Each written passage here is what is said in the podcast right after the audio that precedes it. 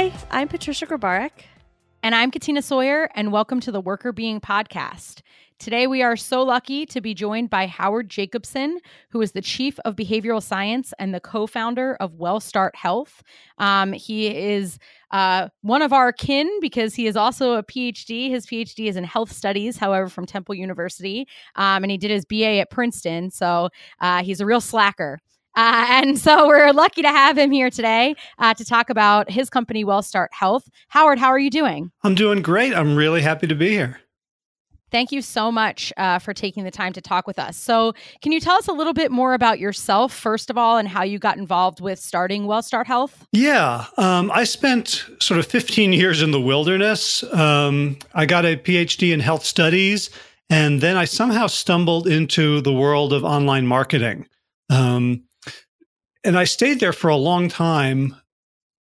And it's it's probably a good thing because I learned a lot about human nature, about how to communicate. But ultimately, it was a, a poor fit for what I wanted to do, which was really to make people well rather than, you know, sell them more cheaply made stuff from China.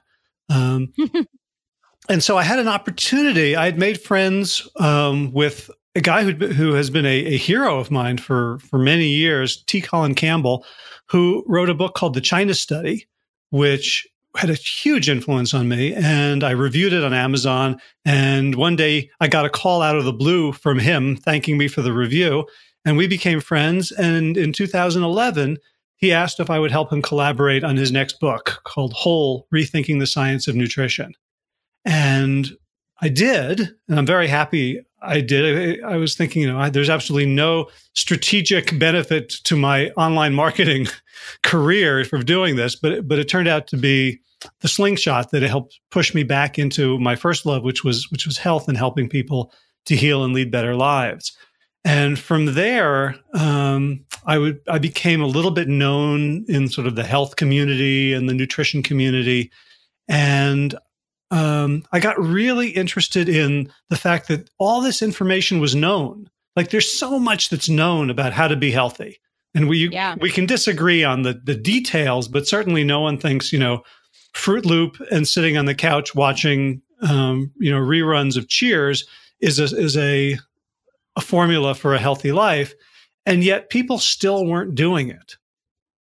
And so I became very interested in what Uh, what do we know about habit change, about behavior change, about, about lifestyle change? And I had gotten my PhD in 1999 in health studies, and, and what I had learned had never impressed me as being particularly useful. Sort of the health belief model and precede proceed, and just model after model that really didn't seem to have any bearing on how people actually behaved. You know, it's like someone smoking cigarettes was going to suddenly realized that smoking cigarettes was bad for them and they would stop. like. I, I don't know that that doesn't happen very much, but we're, we're supposed to be rational actors. And in 2011, when I started researching it again, I discovered there was this whole world of behavioral science, of behavioral economics. There were people who've won Nobel Prizes in the irrationality and the wonderful messiness of the human mind. And I dove into that and began testing things out. Started a uh, some small coaching programs. Um, saw what was working and wasn't working. Reached out to lots of other professionals. I have my own podcast, so I was able to. You, you know how it is when you call someone and they're like are willing to talk to you for an hour and you're like thrilled? Yeah like how we feel right now. Oh. exactly. You know, like oh my god i can't believe i got so and so on the phone for an hour and all i have to do is promise to you know publish it. And mm-hmm. and so i i um i sort of built built up um a, a knowledge base of what works. Then the next thing that happened was um, I wrote another book called Proteinaholic, with a, um, a bariatric surgeon down, who was down in Houston, Texas, Garth Davis. And that book was again about nutrition and all about how we everyone's scared of either fat or carbs and protein gets a pass. And so we all we think is, you know, as long as it has protein on the label, then it's good for us. And so this was a book looking at the science of that. And through through that book, I met a guy named Josh LaJaunie who Garth Davis posted on Facebook a before and after picture of him, which was just astounding. It looked like two, not only two different people, but two different species. Like mm-hmm. the, like the before, 420 pound guy, and the after, he was just crossing the finish line from a marathon. Wow. And, and all this was done in about three or four years. And so I was I was looking for another book to write, and I thought this guy might be interesting. And we got on the phone, and you know, very charismatic. He's got an accent, you know, as, as thick as granite from the bayou of Louisiana. Um, and we decided to do a book together. And so he he came up to to stay in my town, and we worked, you know, nine to five for four days um, on putting a book together. And in the mornings, we, you know, I said, "Hey, you know, let's let's go for a run together." And so he showed up and took me on this run, which was like twice as fast and hard as anything I'd ever done. And I was, you know, it was a like seven mile run, and I was completely shattered by the end of it. And at that point, with all my knowledge about health and wellness and behavior, I was still about 20 pounds overweight. And I was like, that's all right. You know, I I wear vertical stripes. I, I don't tuck my I don't tuck my shirt in. I have short legs and a, and a long torso, so people don't even realize that I'm short and chubby. Like, no big deal. And after getting like my butt kicked by this guy who used to be 420 pounds on a little run, I I didn't feel right. And so I realized as I was like doing the last couple of miles and just, you know, my lungs were burning and my legs were aching that I kept thinking, well, Josh, that's easy for you. You're not 20 pounds overweight. I, as soon as I had the thought, I realized how stupid that was. Like, like to say that to a guy who had once weighed 420 pounds, that he doesn't understand what I was going through. Right. Later that day, as we were, we took a break, I had the courage to admit my silly thought, and we both had a little laugh. The day after, we went for another run, and he shows up in a 20 pound weighted vest. This time, he didn't run with me, he ran ahead of me. So I had wow. to I had to kind of keep up. Like he he would stop at the top of the hill to make sure that I wasn't like, you know, roadkill. But right. aside, aside from that, he was he was going forward. He was not coddling and you know, keep up or not. And at the and I just found so much inspiration in the way he looked at the world and in how he turned his what he called, you know, bipedal locomotion into an identity. And the way he talked about the need for human beings to move naturally. And when he was talking about food, about changing from a very, very rich Cajun diet of, you know, the the most decadent foods on the planet to a very, very simple what most people would consider extreme and austere diet of mostly unprocessed plant foods, that he wasn't doing it the way most people were talking about it. He wasn't trying to make it as easy as possible. He wasn't trying to manipulate his environment so that he would never have to exhibit willpower. He was really treating it more like a warrior than mm-hmm. A, a, an engineer or a bureaucrat. And he and getting connected with him really changed how I understood the research. It's not that I didn't believe the research, but I saw it through a new light. And so we started working on a book and we started working on a program. And we've we've now tested out this this program with about 150 people. And we've just yesterday, today's Monday, right? Yesterday we yep. released yep. um, the book version of the program um, on Amazon Kindle. It's called Sick to fit. And we we took we took that program uh, when we joined WellStart Health because they they had a vision that we didn't have. We were going to do this tiny little lifestyle business, maybe working with 200 people a year. And WellStart Health has this vision of working with millions of people through employers, through scaling with technology, through training coaches, and you know when we saw the big vision of what our program could become, we we jumped on it, and that's where we are today. That's awesome. Um, really cool story of how you got involved with uh, the idea of Well Start and bringing this program to a greater number of people. Um, could you talk a little bit about what the program does for people and what sort of the core tenets of it are so that uh, the listeners can better understand what people are doing when they come to Well Start Health? Yep. So the, the core tenet, and, and since Well Start Health is really about disease reversal, uh, disease mitigation, is most people think that their disease is beyond their control that oh well uh, everyone in my family got heart disease or you know we all have diabetes or well that's just you know the roll of the dice.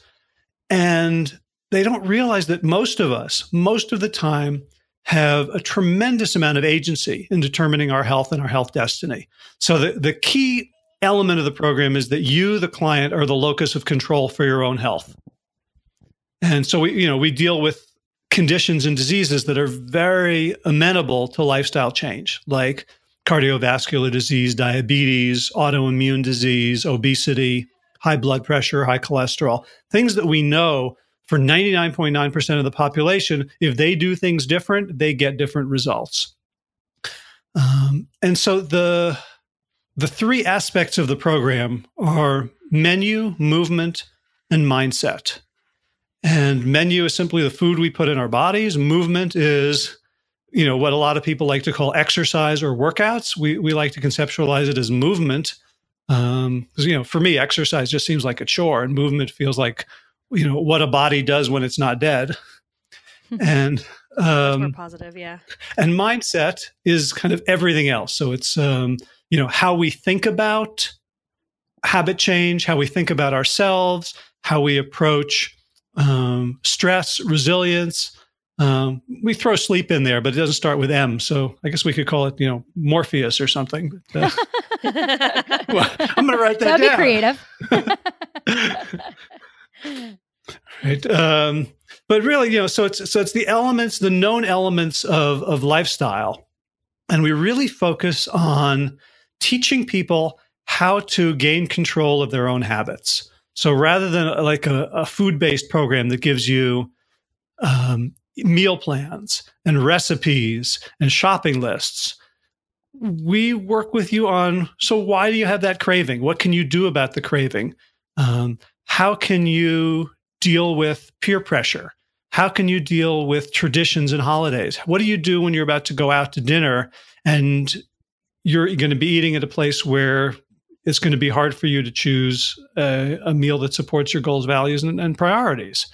So we work with people on strengthening their ability to act the way they want to. And our view is that it's a muscle. It's most people think of like, am I um, am I good or am I bad? Did I did I succeed in the diet or did I fail? And people think of it in terms of a character trait or willpower or self discipline when it, it's it's that's just as ridiculous if somebody you took a five year old you put him down in front of a piano and you asked him to play Rachmaninoff and they just you know banged on the keys and you told them well you obviously don't have the character or willpower to be a piano player. Right? So so we know that you know, yeah. changing lifestyles changing habits changing behaviors is a muscle and it it takes education and it takes training. And so that's what our program really does I think that's so important. Um, I completely agree with what you're saying about the muscle piece because a lot of people do look at this as a character flaw, right? If you're not healthy for some reason, it's because of who you are or um, any of that. And I think it's really important to refocus people's perception of that because that gets to that mindset piece that you're talking about. If you believe it's because of your character, then how are you going to be able to make that change because you're already down on yourself in that moment?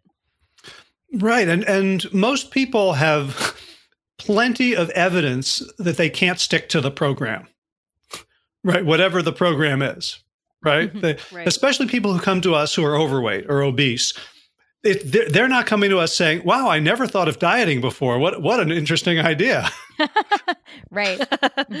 right. They come to us already condemned because they failed at South Beach. They failed at Atkins. They failed at uh, Weight Watchers. They failed at the Hollywood cookie diet, and and so you know it's like, well, if I failed at everything, then it's got to be me.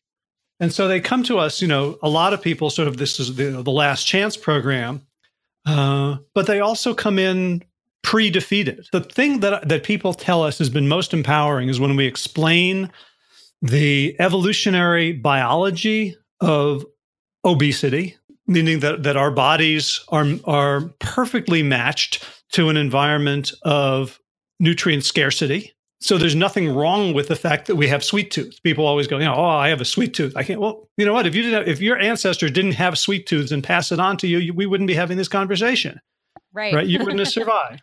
So people feel validated very often for the first time when they understand that this is normal and natural behavior, but we're in an abnormal and unnatural environment.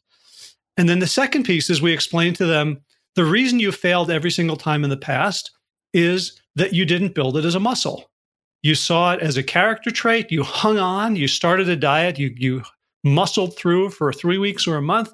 But then the first time you had a slip up, it felt like, oh, well, I fell off the wagon and everything goes to pieces. Instead of approaching slip ups as inevitable as teaching tools and in fact as as essential parts of the journey. Yeah. I think the muscle descriptor makes a lot of sense to me because I'm just thinking like when you start working out, right? You start lifting weights, you're gonna start with a lower weight and maybe you're not gonna be able to do 10 reps the first time. And the next time you can. So you just keep going back and trying and trying and trying and working on it um, versus you oh i didn't get to 10 reps well i'll never get to 10 reps and then you walk away. I think most people understand that you're gonna keep working at that um, so i think that analogy makes a lot of sense to me.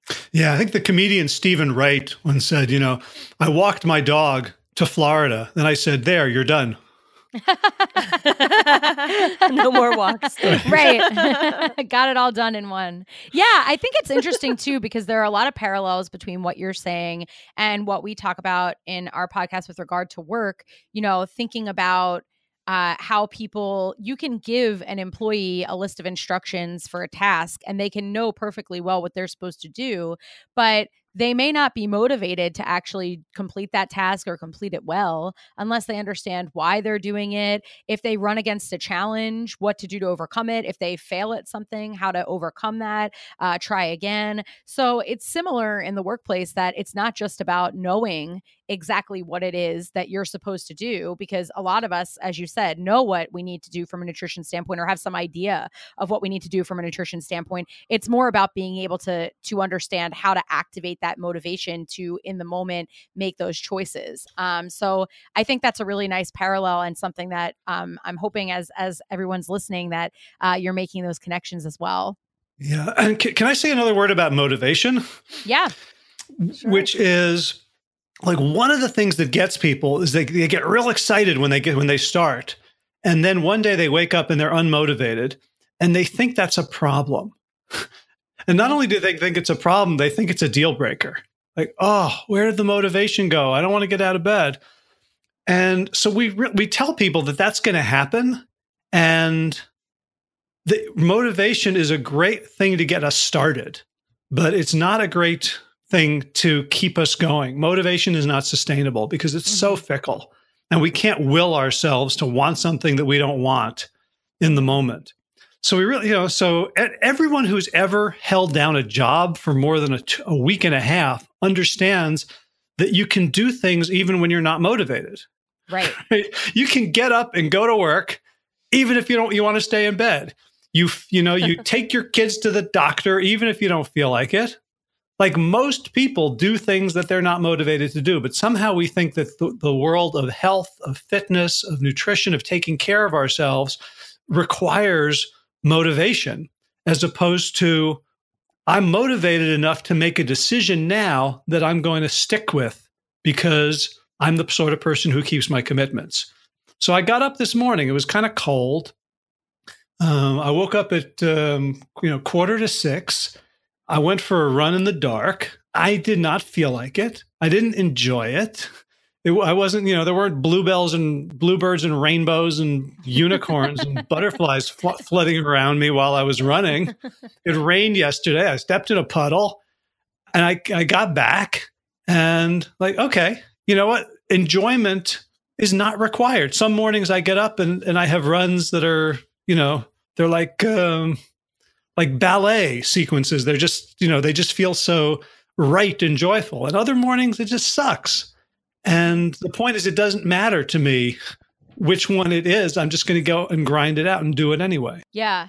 I think that's really interesting because certainly, you know, there's an ebb and a flow to everyone's motivation um, on the job and you can do what you can and in life you can do what you can to enhance your motivation by helping people understand why and i think that's some of what you're talking about is you're committed to it because you know it's important. You might not feel like taking your kid to the doctor but you're not going to say well sorry too bad for you if you're sick because you understand why they have to go to the doctor and that why supersedes the fact that you might not feel like it right now.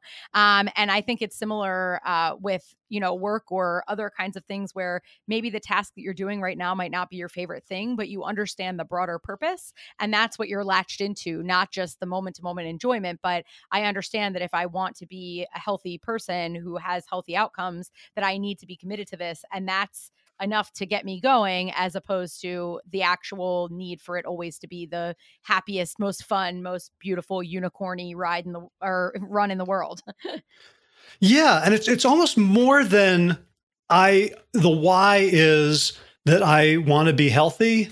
The the why is really like an identity. Like I am the sort of person who does the things that healthy people do. Like mm-hmm. when when your kid's sick, I think some you know for me some part of it was like I'm getting up at you know I remember getting up at three in the morning. My daughter has this stomach ache. She's pointing to the place where I think vaguely there might be an appendix behind it, and she's got a fever. And I'm like, ah, you know what this means? This means we're going down to the pediatric emergency room because I'm the sort of parent who doesn't go back to sleep when my kid could be dying of appendicitis. Right.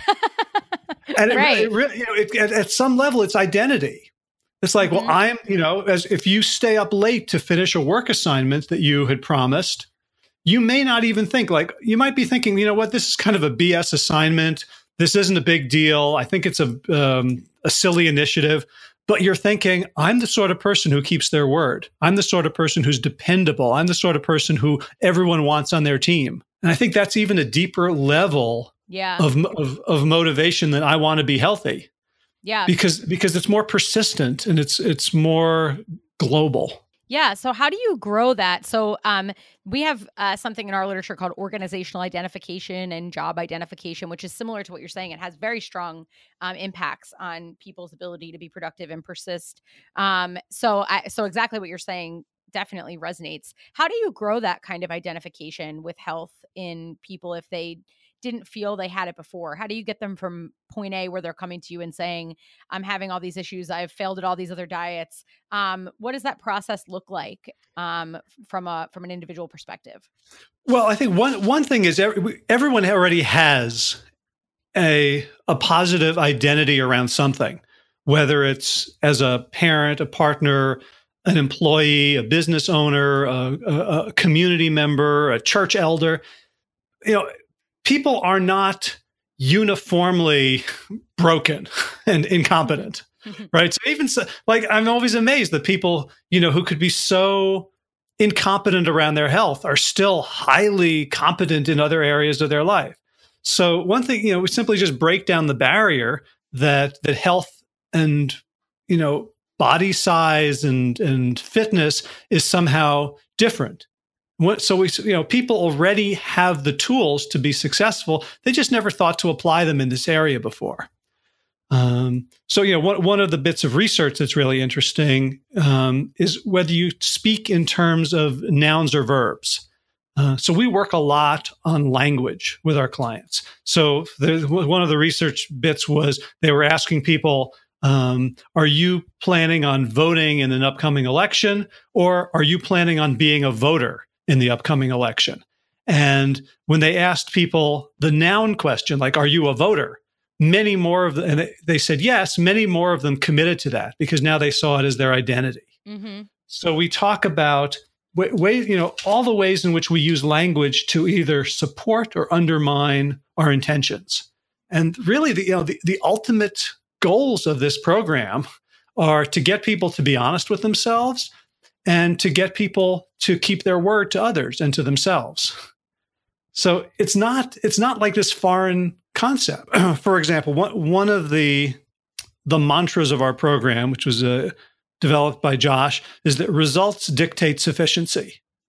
And so anyone who's ever done a day of work in their life understands this that you you don't you you judge your work by what it accomplishes. You know, if if you're doing a marketing piece and you put together a web page and nobody buys, we don't say, "Well, you successfully did a web page." Mm-hmm. You say. "Well, you, you know, you didn't you didn't achieve the the results you wanted to achieve." So, you know, there's eh, eh, there's all these different sort of management by objectives for the last, you know, 60 or 70 years since Drucker uh, Peter Drucker uh, introduced the concept you know google and, and intel and facebook have their their objectives and key results. Like everybody understands that you you set um, you set metrics for success and you act and then you measure your actions against those metrics for success. So you can do the same thing around a1c for for uh, diabetes or cholesterol or weight.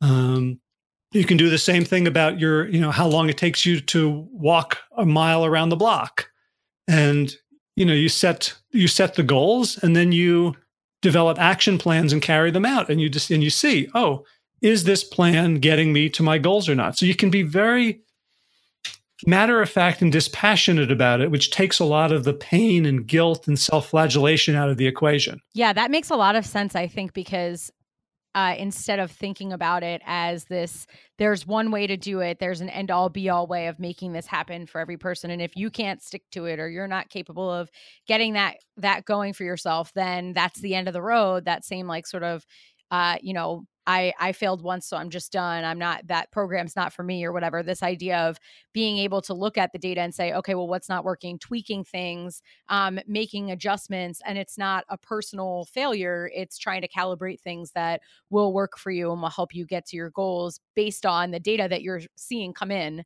um, which I think is a really good way of of separating that uh, emotional anguish piece from just the rational, logical part of planning for success.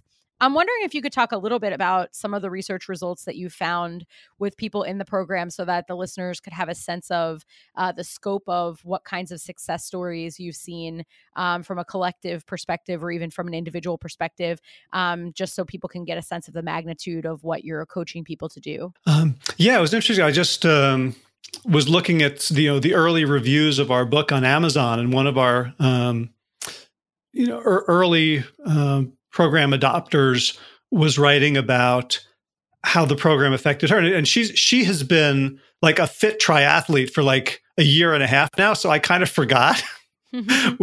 where she came from but she she she reminded me in the, in the review she'd lost 60 pounds and she was not an athlete before that. But but and and so what what really um you know st- strikes me is that that people will have will get the results. Like they will reverse diseases. They'll get off their meds. Uh, they will lose a, a bunch of weight.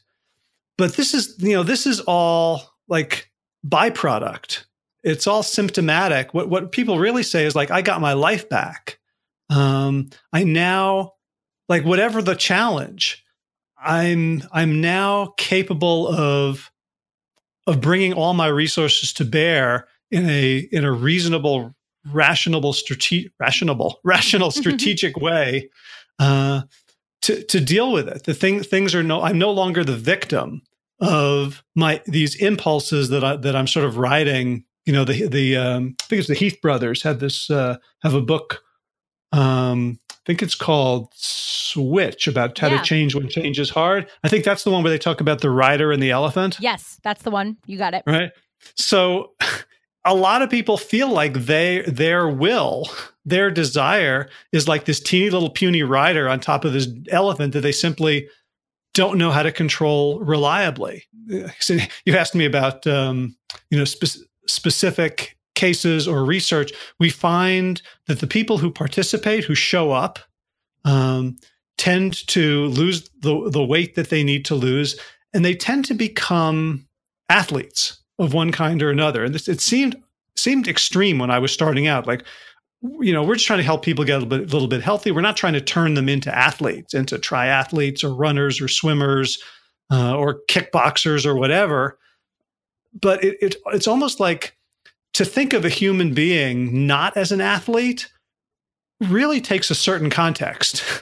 and it's not a very natural one. Like if you think about, you know, the history of human beings on this planet, like we had to be runners. We had to be hunters. We had to be gatherers. We had to be builders. We had to cover our territories. And we had to do it in a in a in a fairly robust way.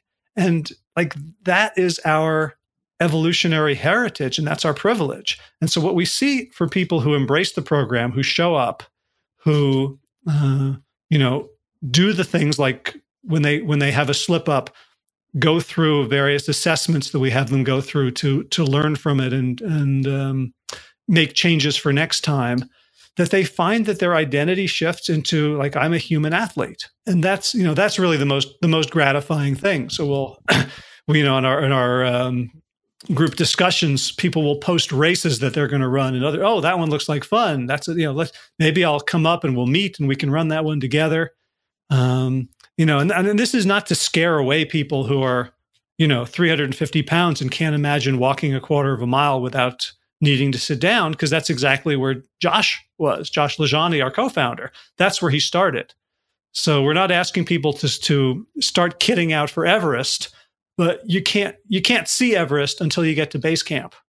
And once you get to base camp, you're a different person than you were when you started out. So that's that's really um, what we see from you know sort of big picture in terms of yes, people reverse chronic disease, they lose weight, um, their times in you know get better at, for for walks or runs or swims. They come home to their authentic selves. And I think you know hu- human beings who you know how many people have you heard will say, "Well, I'm not a runner," right? Or I'm, I don't I don't like sweating. I'm not you know like I never saw a bird acting like, "Well, I'm not a flyer."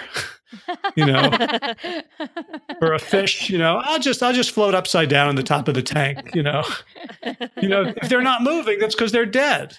And so when yeah. if we are not moving, then then we're not being authentic, and there's nothing that we can do intellectually or emotionally that's going to make up for that. So what I see is that people get moving because now they're moving. They want to fuel themselves appropriately for the movement that they're doing as efficiently as possible. And through trial and error, with you know, we'll guide them, but through trial and error, they'll discover exactly what that is. So they're not going to simply read a book and say, okay, now I know how to eat. They're going to they're going to do you know their N of one experiments. They're going to figure out how to deal with the stressors in their lives, and you know by by moving towards this identity of authentic human athlete, everything else just sort of falls into place without having to micromanage it. I find that so fascinating. The whole identity of the athlete coming out of this program. Um, it, it makes a lot of sense based on what you're saying, but I've never have would have initially thought that that is what ends up happening. And I think I do see some parallels too with the workplace. You know, if you go in and you're maybe not the highest performer or you're still learning, you know, if you identify as the thing that you want to be and start you'll start correcting your course as you struggle to get to where you want to be as well. Um, but with that, I did have a question in terms of how you personally use this in your life. So you've co-founded a company, you're writing a lot of books, you're an entrepreneur. How do you use what you've learned through the program that you've created um, in your own life to balance your work and make sure you're still being that athlete? Mm.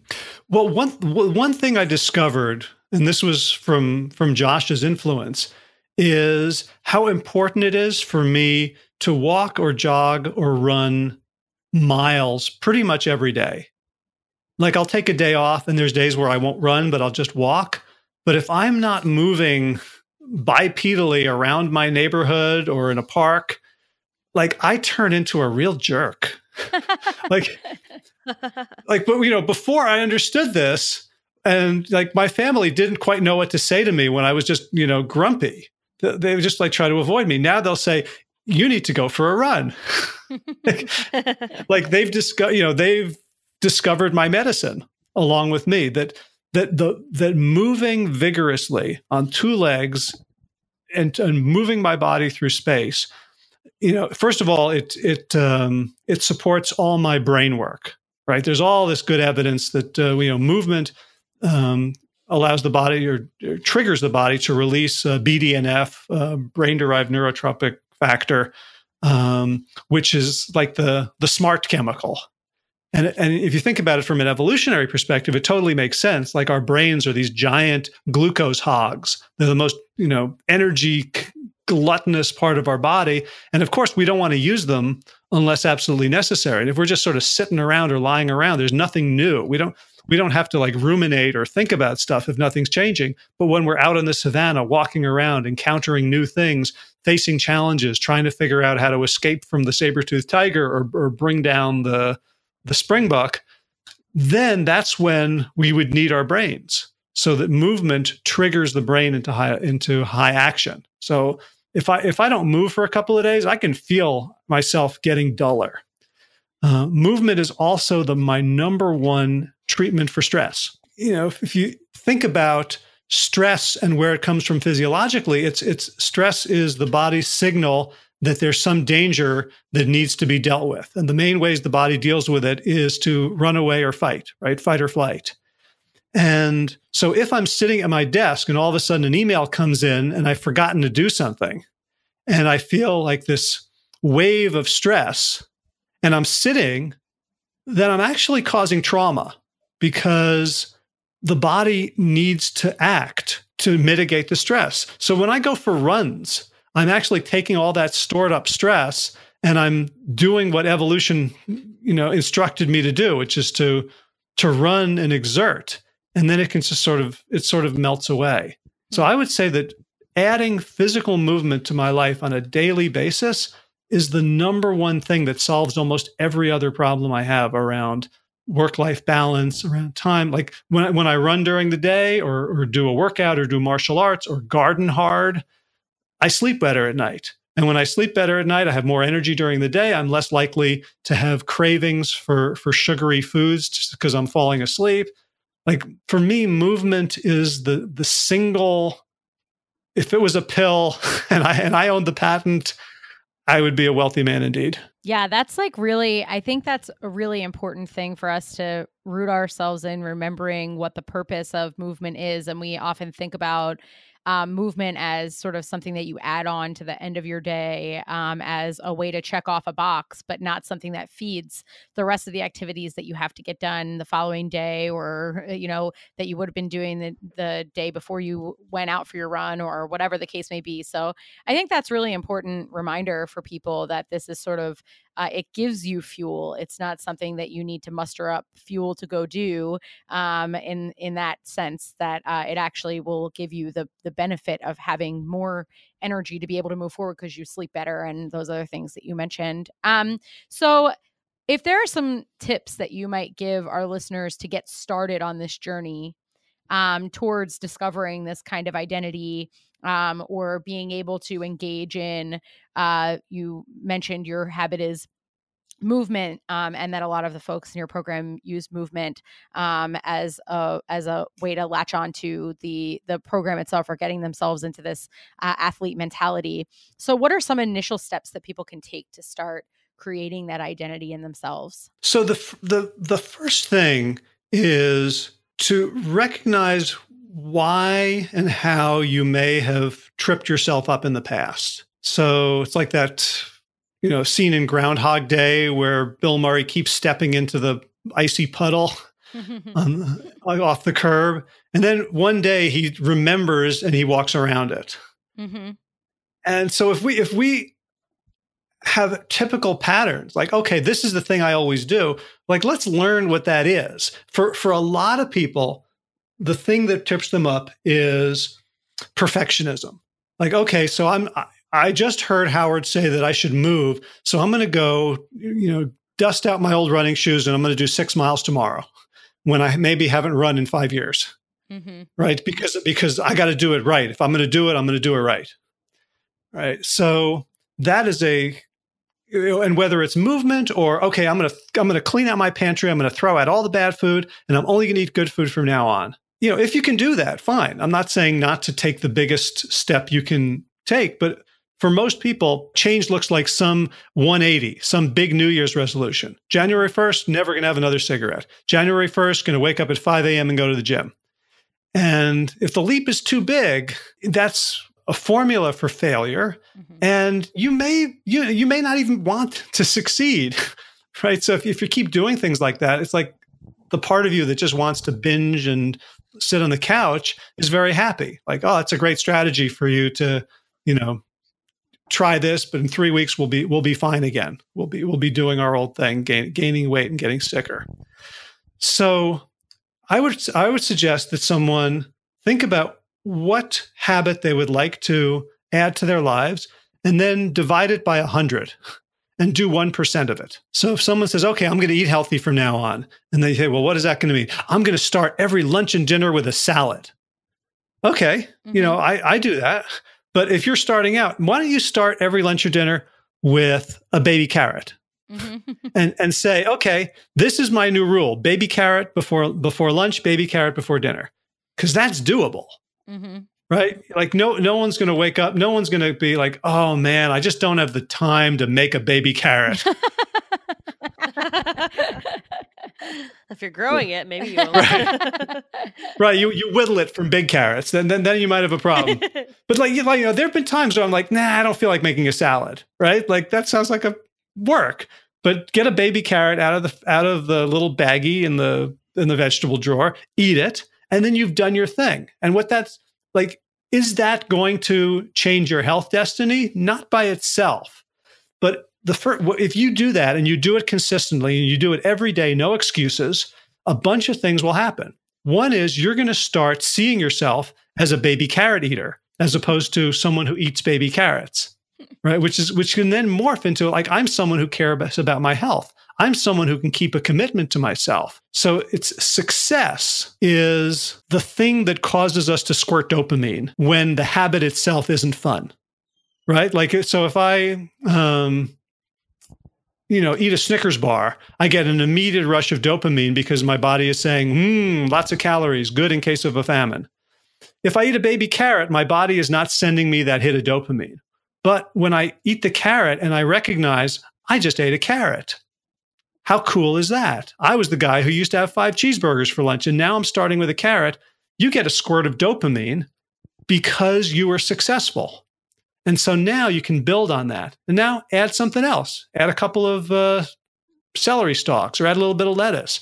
And you can build your way very quickly with this compounding habit growth to a place where the habits just accrete naturally as opposed to you trying to artificially like be something that you're not which just looks like plate spinning until you get exhausted or distracted or overwhelmed and you drop all the plates. Yeah. I think that's yeah, awesome. I think there's, I was just going to add that there's a lot of research behind goal attainment, goal achievement, how to set those right goals. And so this really resonates with me is starting small and achievable and have it be sustainable um, is something that will really help people drive that to that end result that they're looking for. You start small and you work your way up and you build your way up and you make those goals so that you can celebrate, so that you can actually recognize and feel like you are achieving um, what you set out to do. So I think you're right. I think it really has a lot to do with how people um, see themselves is that they can achieve the goals that they set out for themselves and they're going to feel much more positively and that positive energy is going to keep them moving to the next goal yep Ab- absolutely that this is this is all about momentum and identity and so that means when when you slip up like let's say one day you don't have your carrot then you go, oh, well, I'm the sort of person who eats a carrot every day. What happened?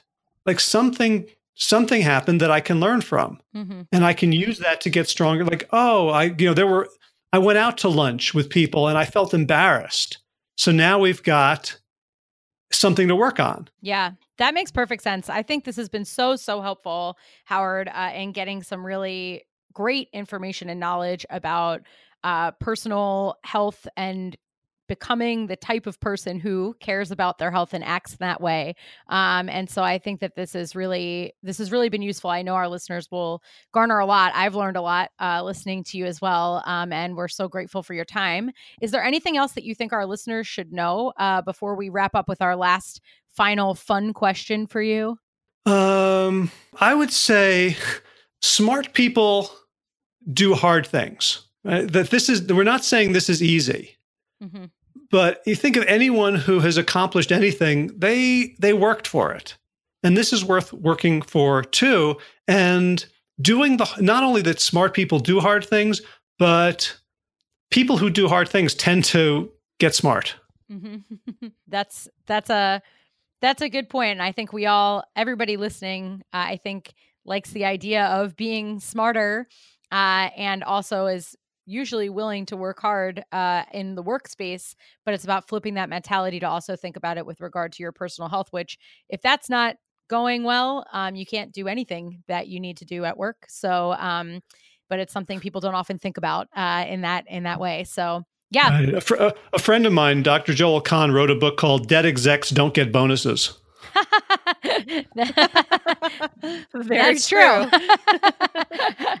uh, maybe royalties or something like that, but um, okay. Well, uh, thank you so much. We have one last question for you, which is a final fun question, and that is: if you could meet any famous person, living or dead, who would it be? Oh, it has to be famous? Oh, it doesn't have to be famous, I guess. Because I was thinking about this. I, I would like to meet myself at 120. That's a good one. Maybe I'll be famous by then, but I, I didn't want to count on that. I, am satisfied if I'm just alive at 120. I think that's a pretty good thing to be satisfied with. That's a very interesting response. What would what would you ask yourself? Oh goodness. Um, I I think I'd I'd want to know. Uh, well, you know, you know who who won the Preakness in 2019. certainly, um, oh, that's I, a good I one. Would, I would want to know what I'm what I'm worried about now. That's absolutely silly, yeah. because I, I I mm-hmm. certainly know the answer to that for every year previous to this one. you know, I just I I feel like I just uh, my brain doesn't burn clean because I have so many anxieties. Yeah. And mm-hmm. I feel like my 120 year old self would be the best person to reassure me uh, that most of them are are purely fantastical and there's only a few that I really need to focus on. Good answer. I like it. Letting, telling you what to let go of. I like that. Yeah. Great. Well, thank you so much again for joining us, Howard. We really appreciate your time. We really appreciate your insights. Um, we are very grateful that you spent the time with us today, and I'm sure our listeners did too. Thank you so much for telling us more about WellStart Health and all the work you've done. I am actually going to go look at your book now because I am very fascinated by everything we've discussed, and I can't wait to read it. Cool. Well, so it's, thank it's, you again for joining it's us. 99 cents on Kindle. You better get it now before it becomes free. So don't don't delay. I'll, I'll, I'll rush over there. That's awesome. Um, but I can't wait to read it, and we will definitely post and link to all of that for our listeners in the show notes if you're interested to learn more. Um, but again, thank you so much for your oh, time. Oh, Katrina, Pat- Patricia, thank you so much. This was such a fun conversation. Yeah, we had a great time talking to you too. And uh, best of luck, all of our listeners. Uh, take Howard's advice and become the human athlete as an identity. I think that's a good good goal to strive for. So thank you so much, Howard, and everyone have a great day. Bye-bye. Bye. Bye. Thank you again for listening. If you'd like some more information about Howard and the work he's done, you can find more information about WellStart Health at wellstarthealth.com. He also has a podcast called Plant Yourself. So please feel free to go listen and hear more about what he does and his work. Um, you can also reach out to us. Let us know your thoughts, how you're creating this athlete identity for yourself. You can find us at workrbeeing.com. You can email us at workrbeeing at gmail.com. And you can also find us on social media. We're on Facebook, LinkedIn, Twitter, and Instagram at workrbeeing. Thank you for listening. Bye. The Workr Beeing podcast is hosted by us, Patricia Grabarek and Katina Sawyer, and produced by Allie Johnson.